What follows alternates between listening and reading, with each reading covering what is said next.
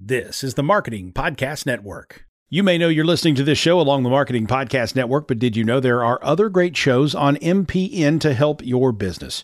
Christy Heiler hosts a fantastic podcast called Own It. Christy, Tell us more about the show. Own It is all about celebrating women and non binary advertising agency owners. We talk about buying out of the Boys Club of Advertising because less than 1% of ad agencies are owned by women. And where can people subscribe? You can find the podcast at untilyouownit.com. We're also on the Marketing Podcast Network at marketingpodcast.net. And of course, you can subscribe wherever you get your podcasts. You heard her. Go subscribe. Stories influence, teach, and inspire us. But what about the storytellers who create them? Uncorking a Story profiles storytellers to uncover how their background and life experiences influence the stories they create. We learn what motivates them, their path to success, and what fuels them to keep creating. It all starts by asking one simple question Where does your story begin? Welcome to Uncorking a Story. Now, here's your host, Mike Carlin. Hello and welcome to Uncorking a Story. I'm your host, Mike Carlin, and today I'm excited to introduce you to Jane Healey. Jane is the author of The Secret Stealers and The Beantown Girls, a Washington Post and Amazon Charts bestseller. When she's not writing, she enjoys spending time with her family, traveling, running, cooking, and going to the beach. I love all those things too. She joins me today to talk about her career and latest book, Good Night from Paris. Welcome to Uncorking a Story, Jane. Hi, thanks so much for having me. I'm happy to have you here, Jane. And I'm curious, where does your story as an author begin? Let's see. So I've always wanted to write fiction my whole life, but I didn't really start taking it seriously until about 15, 20 years ago. I I, I left high, a career in high tech and started freelance writing when my daughters were born. They're 19 and 16 now. And I think when your kids are born, it just makes you pause and think about what else do I want to do with my life here? And I, so I started writing fiction in the fringes of my life and taking workshops, and I had a writer's group. And so my first novel, The Saturday Evening Girls Club, uh, took me about 10 years to write and get published. Lots of rejections along the way, but and that came out in 2017. But yeah, it's been a lifelong goal to to write fiction. When did you start thinking that, hey, I think I might like to write fiction? Was it like way back when you were growing up? Or oh, yeah. That, yeah, yeah. Tell me a little bit more yeah. about that. Elementary school, I can't, I just, I, obviously, most authors are huge readers.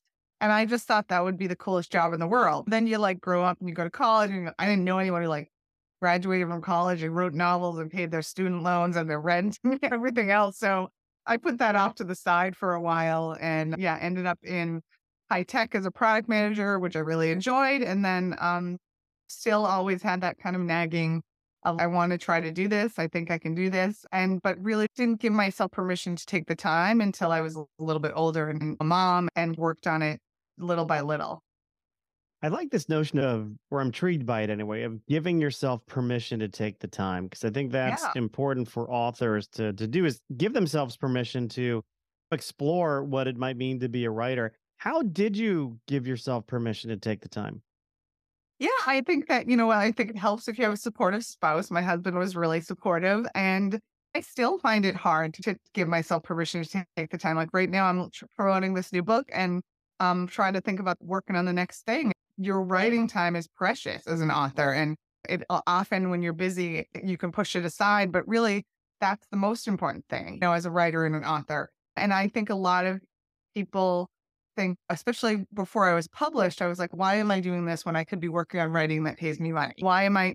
But but I just forced myself, whether it was like a scheduling two hours on a weekend or when the girls were asleep, I would work on a, something for an hour at night. I think, yeah, it, it, it's a muscle and an exercise and, in discipline to make yourself make your fiction writing important. That was, you make it a priority in your life, when everything, all the other crazy things that are going on in your life, you have to make time for it, or that first book never would have happened.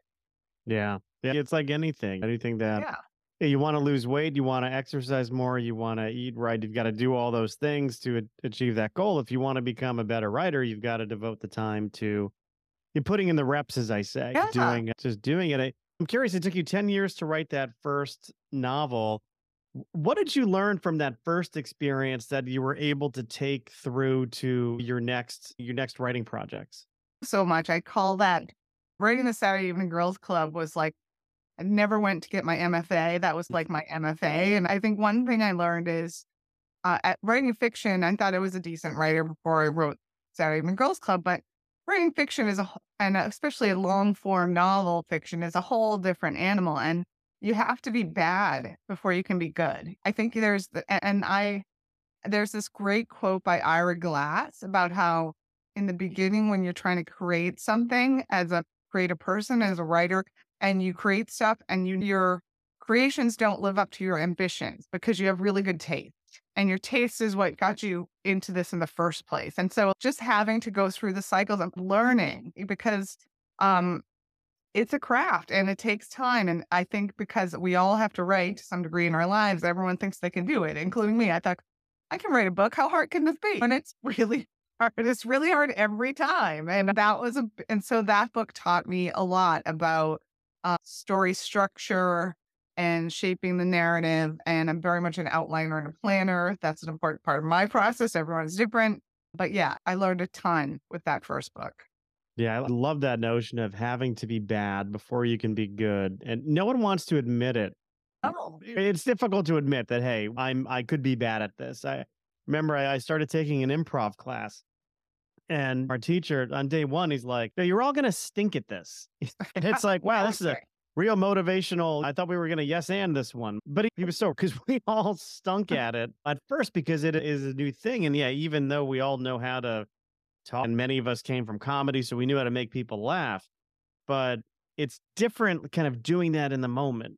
And what I'm curious about is you mentioned before joining some writers groups in those early days what did you find most helpful to to sharpen your skills as a writer I think that one thing is like getting quality feedback and being and learning how to take that because it's hard because it's different than writing for a business or work or eh, because it's part of you on is on that page no matter what. And so having a tough learn how to have a thicker skin and take really good constructive criticism to make yourself better and take it to the next level. And I had a couple of authors that who, who did workshops who did that for me. And it was hard because I think that's another thing a lot of writers do. Like I, I had written a good chunk of the Saturday Evening Girls Club and I thought I was ready to go. And then I got some feedback, some very kind, constructive feedback from reputed writers and who worked as editors on the side, who did workshops.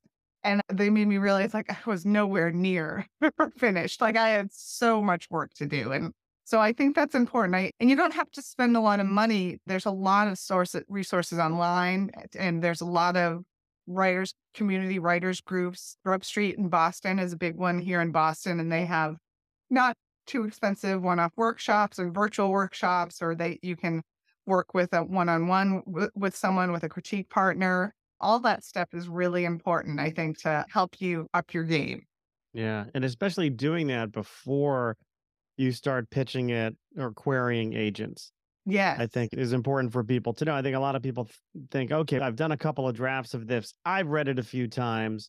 Now it's ready to go to to an agent. And then I think you realize quickly that you're not going to get a lot of excitement from agents it, it, taking that approach.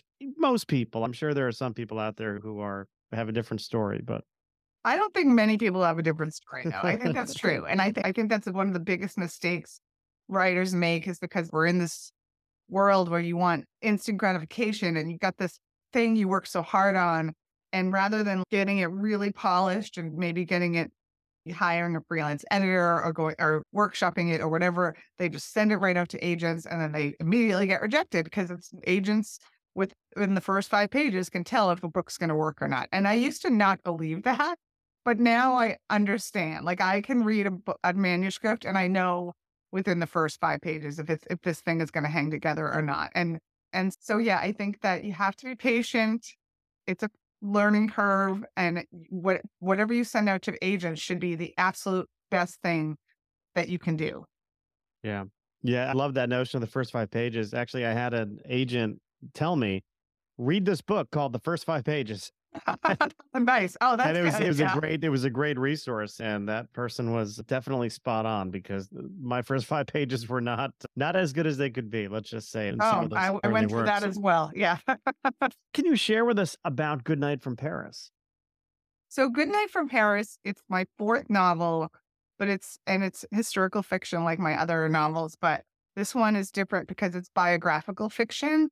It the main character in the story was a, re- a person in history in real life, and her name was Drue Leyton Tartière, and she was Hollywood actress on the rise in the 1930s. She was a rising star, and then she in 1938 was performing on Broadway and met Jacques Tartière, who was a Frenchman, also an actor, and they fell head over heels in love. And she left it all behind to move with him to Paris. And so, 1939, of course, the war is going on in Europe.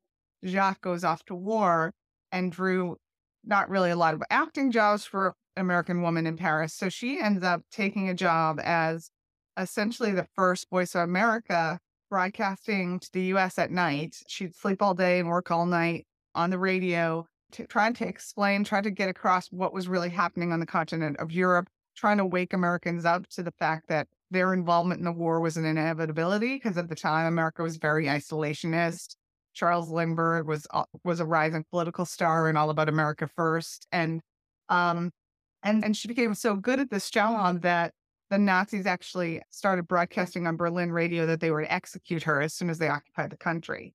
And then, she, but she kept on going from there. And from there, her story just gets even more bananas. It's crazy. I learned about her story when I was researching my third novel, The Secret Stealers. And I was like, I was not intending on writing another World War II novel, to be honest, because it's pretty crowded market in fiction right now. But I had to try to tell it. I loved her story and I had to try to pitch it. Yeah, I mean that that's interesting that you came across it while doing research for your third novel. Was it just like eating at you that you had this idea that but you had to get through this other one first? Not not so much. I was excited. The Secret Stealers was a really fun novel to write because it was more of a spy novel. It was about the women of the Office of Strategic Services, which is the precursor to the CIA in World War II, including Julia Child was is one of the supporting characters because she was with the OSS during the war. But I'll tell you what was eating at me. Like I, as I was, I had read about Drue in this vignette that came up in my research a couple times for the Secret Stealers, and it was this story about how after Pearl Harbor and when America was pulled into the war, a few several months after, the Germans uh, went around France and Paris and the surrounding villages and towns and rounded up and arrested several hundred American women, expatriates still living in the country. And they said they were doing it in retaliation for the Americans arresting German women in America, which was a complete lie. So they rounded up these women, they put them on buses, and they took them to a zoo outside Paris and imprisoned them in the zoo, in the monkey house, as a matter of fact, in the zoo. And their friends and family had to pay five francs to get into the zoo and holler over the fence to talk to them and say, you know, what, and they'd tell them like, oh, can you bring me more socks or whatever, chocolate. And, and it, I read about that incident in a couple different places. And Drue Leyton was one of the prisoners, as well as a few other prominent American women. And it it had such amazing elements of comedy and tragedy, and it was so bizarre. And I couldn't believe I'd never heard of it. That I was like, I have that story uh, has to be in a book. Like it's just it has to be in a novel. It's too good. And that was what was eating at me to pitch to my editors. that the truth can be stranger than fiction. Yeah. Uh, just when you think you can't hate Nazis anymore, you read about something that is so insane. Wild's probably definitely the better word for it, but uh, Uh, yeah. I guess you can't put anything past these. No. But knowing that this was a real historical person, I'm sure you had to craft a narrative around her. Were you nervous doing that and making up a story for this person who has, I'm sure, relatives and maybe some people who knew her? Yeah, very nervous. That's an excellent question. And so I wrote it from her perspective. It's first person. I had, I found her letters are some of her letters from the war are archived at the U.S. Holocaust Museum in D.C. And so that was a really great source in terms of figuring out her voice. And then she wrote a very small out of print autobiography in 1946 about her time during the war and her experiences. So I, I bought that off a guy on eBay for in the UK for like way too many euros. And so those two primary resources really helped me shape the story because I really wanted to stick. This is a fiction. It's inspired by her life. It's not her life. A novel has to have a beginning, middle, end. It has to entertain. But I really wanted to stick to the facts as much as I could. And I actually tracked down her grandson and granddaughter last year before it came out because, like you said, like I, I knew that she might have some relatives still alive. Um, she died in her 90s about 20 years ago, she, so she's passed on. But but I just wanted to honor her story and make sure they were aware this was happening and have their blessing. And so that was it was really good to connect with them. Yeah. I mentioned the World War II fiction marketplace being somewhat crowded. It just doesn't cease to surprise me how much work there is still being written inspired by World War II, much more so than, let's say, the Vietnam War or yeah. Know, uh, the, the, wars in Afghanistan and Iraq. What is it about World War II that still captures our sort of imagination, even for younger generations? I think there's a couple aspects to that. I think one of them is that we're, we're really losing most of that generation now. My grandfather was a firefighter off the Navy ships off the coast of Europe and Africa. Every, a lot of people have family stories of relatives that they loved that were involved in that war. And a lot of that generation has passed on now. There's not many left. So there's that kind of wanting to hold on to those memories, wanting to preserve them and learn about them. I think also with World War II, there was a it was pretty black and white. It was pretty good, much good versus evil. And I and uh, the other wars you mentioned don't have there's much more gray, I think, more ambiguity about the sides. But I think with World War II, it was very clear that the Nazis had to be defeated or or the world would be a very different place today. Yeah, that's a good way to put it.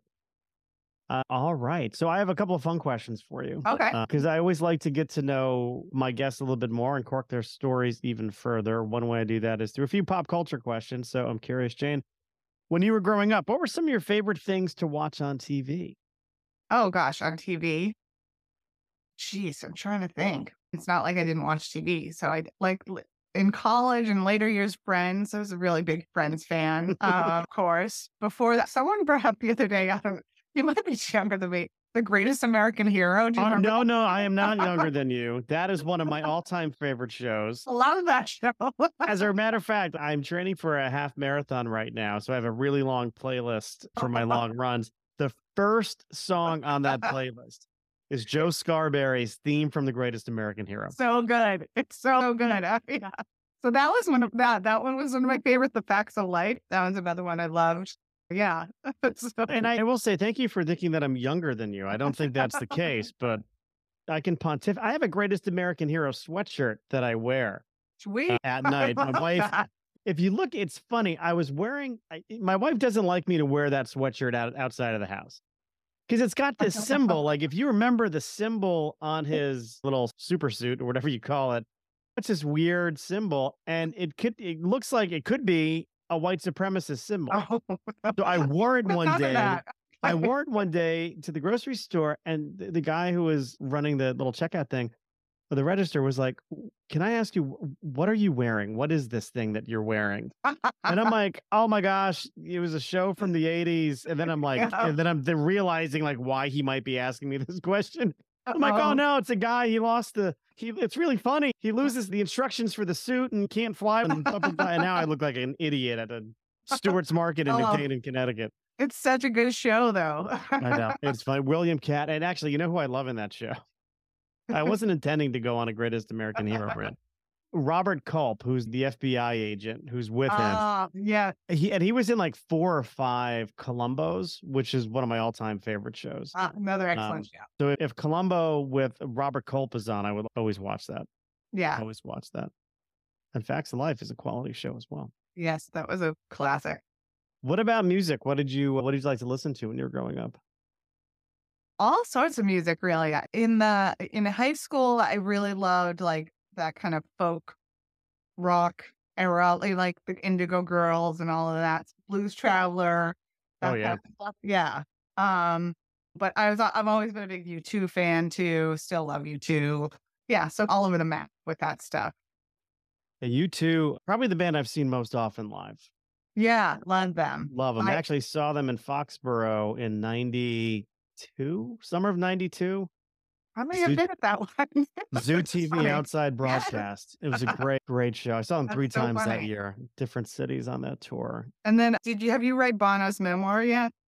Not only have I read it, I went to, he did a thing at the Beacon Theater in New York Oh. City to launch his book tour. And it's this one man show where he That is doing amazing. some, it, it was such an amazing experience. I think he's doing another run of dates in New York City because it was so popular. I'll bet.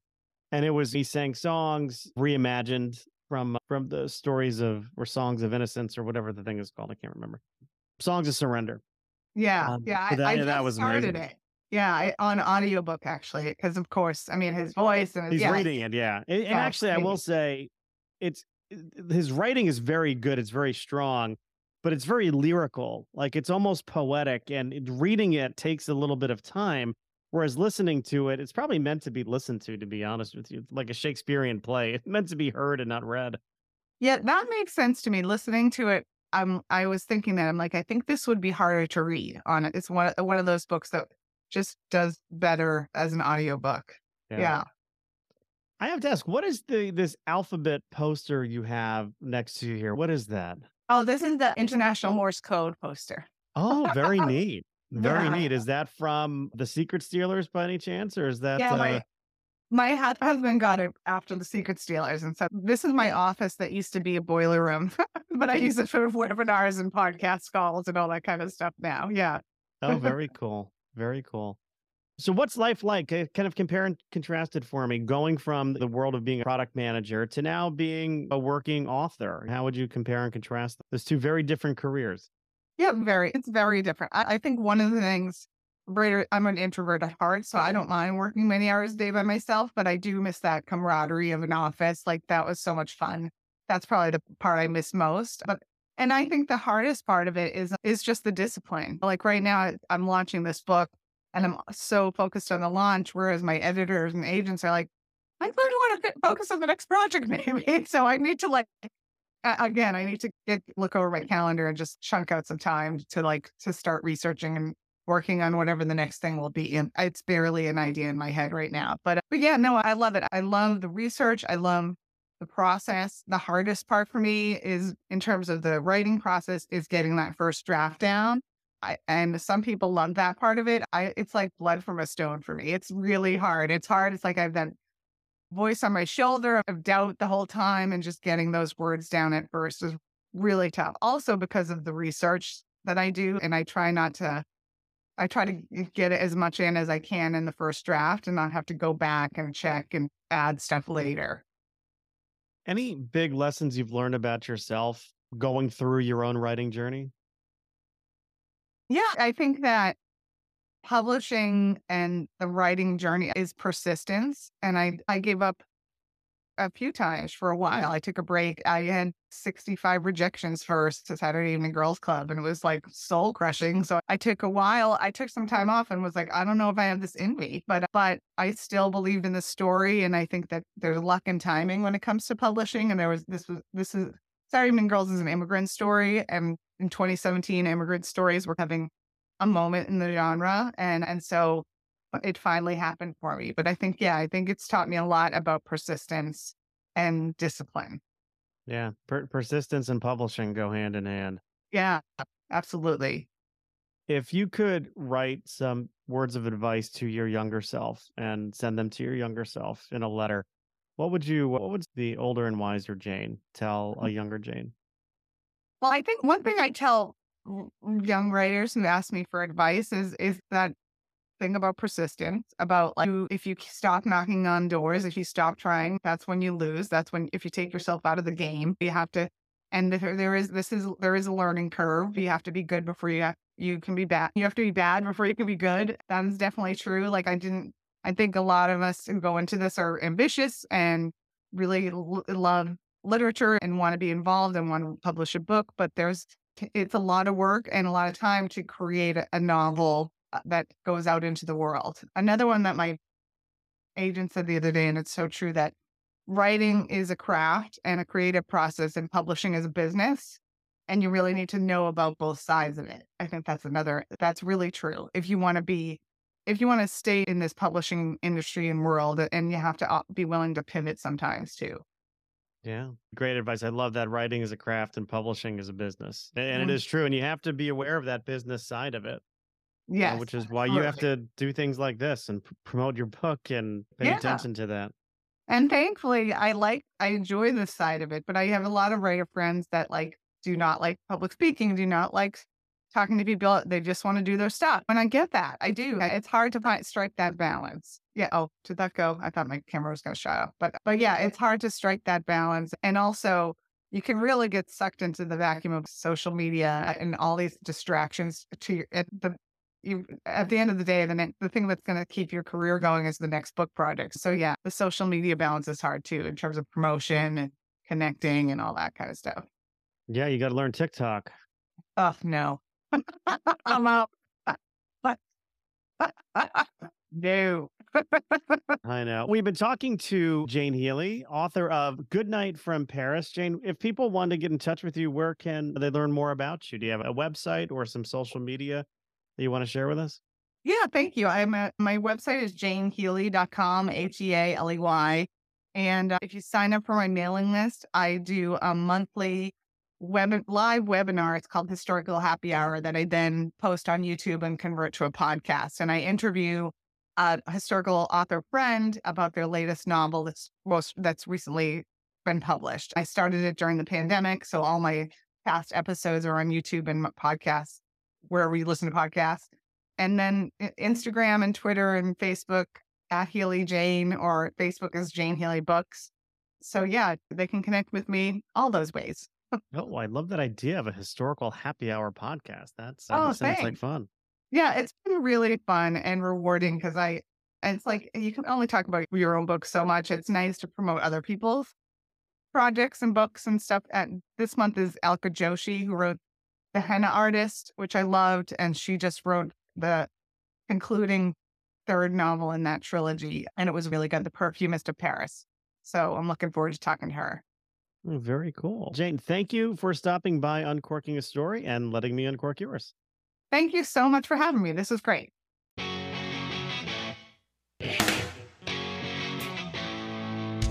Thanks for listening to Uncorking a Story. If you'd like more information about today's guest or to find out more about Mike, go to uncorkingastory.com. If you enjoyed the show, please subscribe, rate, and review us at Apple Podcasts, Spotify, or wherever you get your podcasts. Tune in every week to hear Mike Carlin uncork a new story.